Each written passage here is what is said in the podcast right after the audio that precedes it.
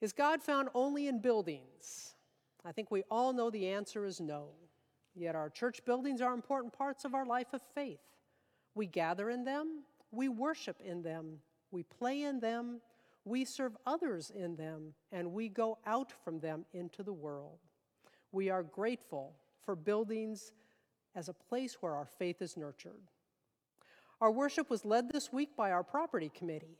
So, as the caretakers of the property, we had their unique take on worship. Our sermon is by the Reverend Bill Thornton, a longtime friend of the church and one of the pastors of F Street Neighborhood Church. First, a reading from John chapter 2, verses 13 through 22 by Lynn Bongi.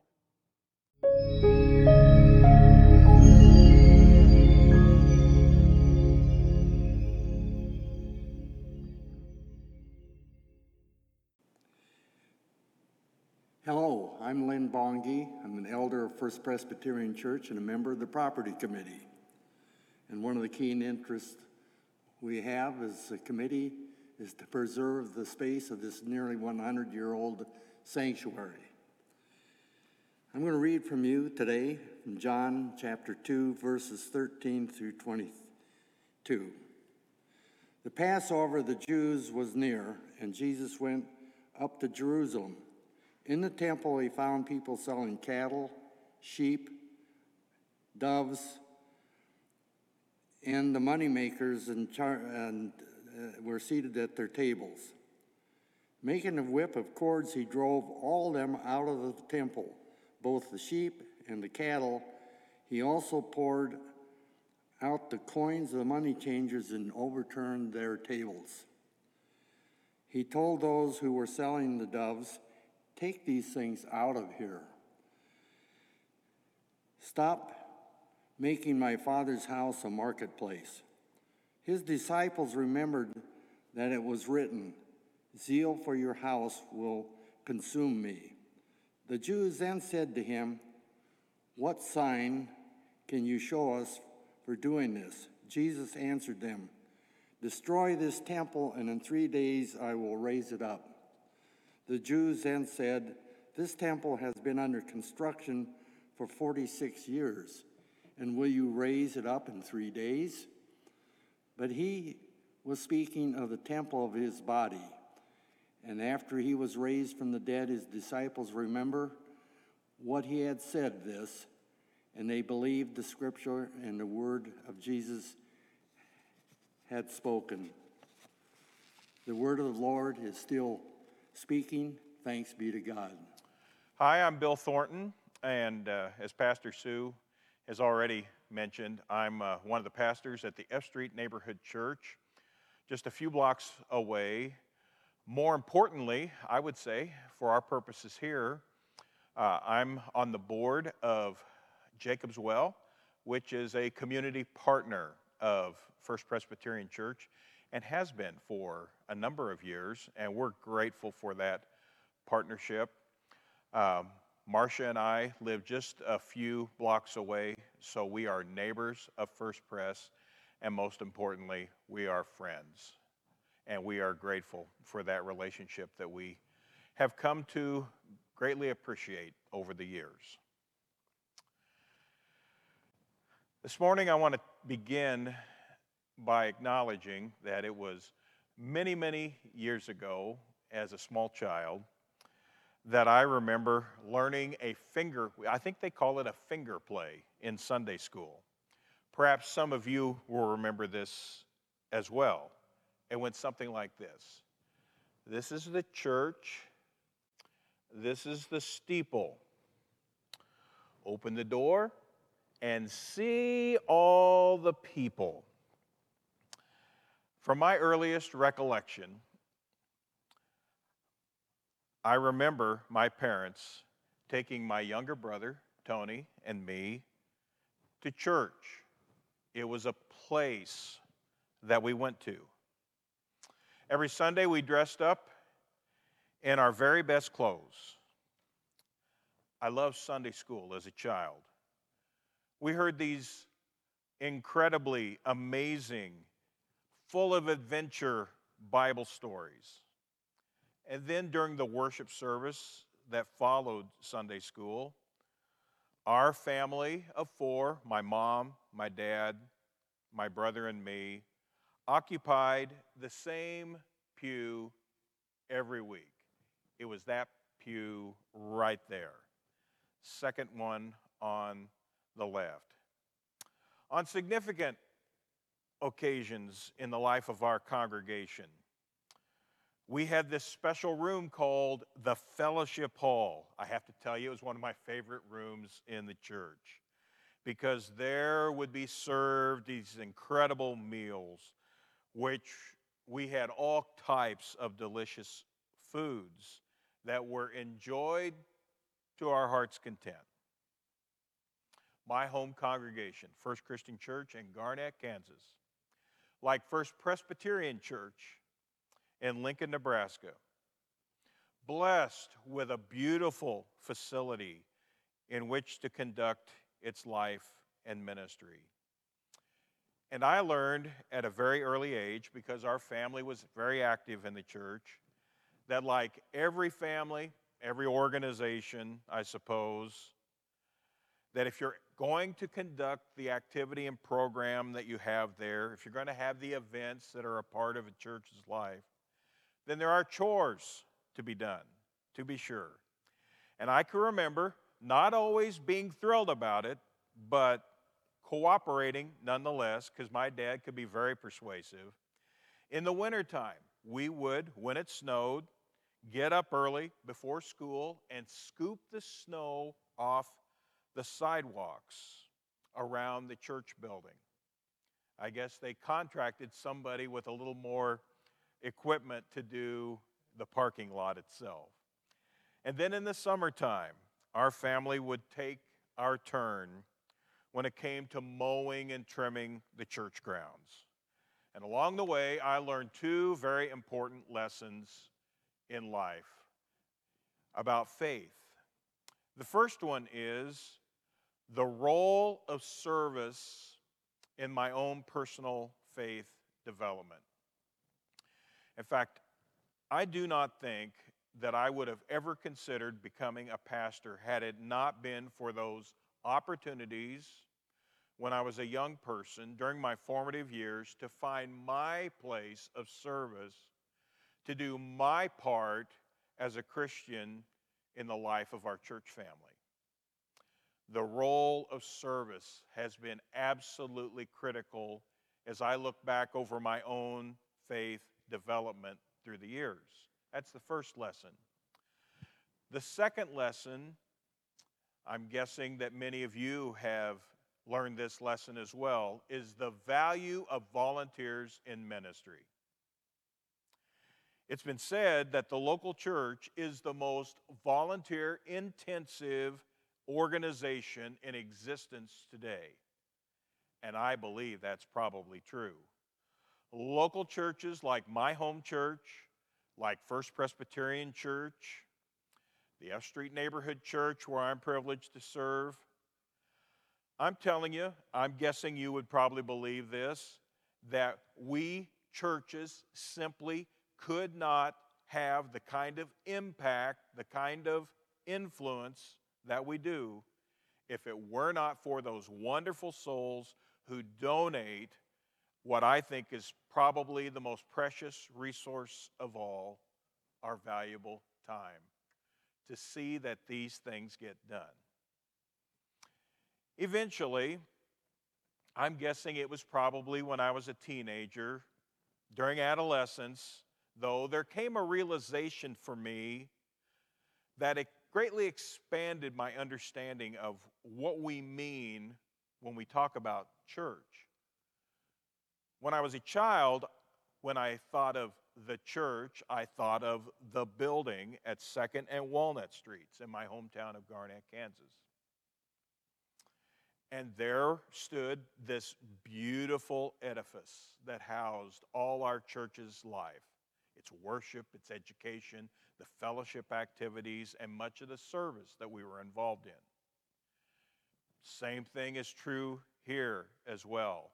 There is this beautiful building that is located here But those of us who know anything about First Presbyterian Church knows that there is so much more than just the building here. That there is something even greater in beauty, greater in value, that God is creating in this place that really isn't about place at all because it is actually about people. People who are the intended objects of God's attention, of God's affection. For me, this explains in large part what might seem to be rather outrageous behavior, to say the least, on the part of Jesus in the temple as recorded in the scripture lesson that Lynn read for us a few moments ago from John's Gospel. There we read of tables being overturned. When I told my family what Bible story I had selected for this occasion, of course, a couple of them who are kind of wise guys suggested if you want them to remember what you had to say to when you preach, Dad, you should perhaps maybe turn a table over one or two as well. And um, I had to remind them that I was a guest at First Pres and that if I ever hope to be welcomed back again, I might want to rethink their advice, which I have. But in that text, we read of tables being overturned, livestock being driven out of the premises. I mean, we can imagine what an unforgettable occasion that must have been in the minds of the disciples and everybody else who was there that day. In fact, it's interesting that in the minds of the disciples, there popped this line from King David in Psalm 69, where it records David saying, David writing, It is zeal for your house that has consumed me. If you know anything about David, you know that David was a person who loved the Lord. In the book of Acts, it is said of David that he was one after God's own heart.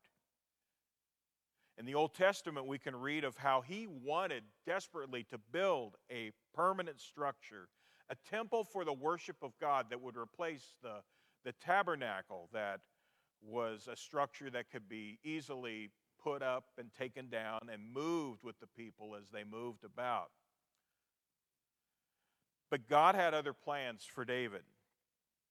David was told that it would be his son, Solomon, who would build the temple. So, what did David do when he received that news from God? He set out to make all the preparations he could for the construction so that when Solomon did, in fact, become the king of Israel, he would already have a head start on beginning this very important construction project. And then David's descendant, Jesus of Nazareth, whom we've read about today. Of him, the Bible describes a person who is also passionate about God's house. We see this zeal in his dramatic action that removed the commerce that had found its place in what was known as the court of the Gentiles. Now, as we observe this, we might ask ourselves was this temple cleansing really necessary? Some have thought that it was the commerce itself that Jesus found objectionable.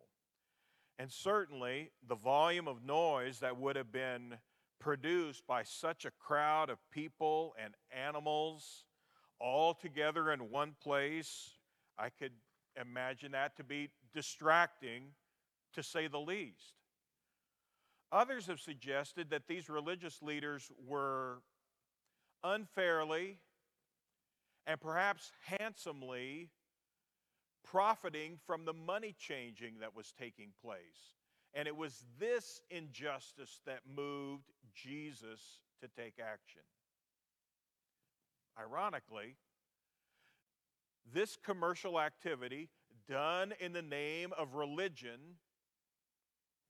In other words, people seeking to connect with God, had to some degree made it impossible for one group of people who were already probably feeling like they were on the outside looking in, those believing Gentiles who had come to worship Israel's God. No room for them because of all the other activity that was there. Well, whatever the reason may have been, we see the zeal of Jesus for God's house on full display. Like his ancestor David, who had displayed his passion for God by dancing fervently before the people, a public display of his affection for the Lord. Here in another public display, only this one of correction that no one would ever forget. Jesus cleansed the temple of that activity, which at the very least was competing with and distracting from the experience of God's grace and glory that ought to characterize all true worship. That raises, as we wrap this up, a question for me, maybe for you. How about us? How do we today display zeal for God's house? I'm not suggesting, despite the ideas of my kids, that we start flipping tables over in worship services, but I do hope that the same passion for the Lord that consumed David, that consumed Jesus, will consume us too. In fact, let me just tell you this is not only true today, but it's been true for some time as I've become friends and neighbors with First Presbyterian Church that I can honestly say on a regular basis I pray for this congregation. I wish this congregation well in its mission that in this beautiful place where we worship each week, that it can truthfully be said that faith is nurtured, curiosity is encouraged, diversity is welcomed, and all are loved here. Even more so, may this church family always strive to be a people in whom and through whom our loving God is always at work. Let it be so. Amen.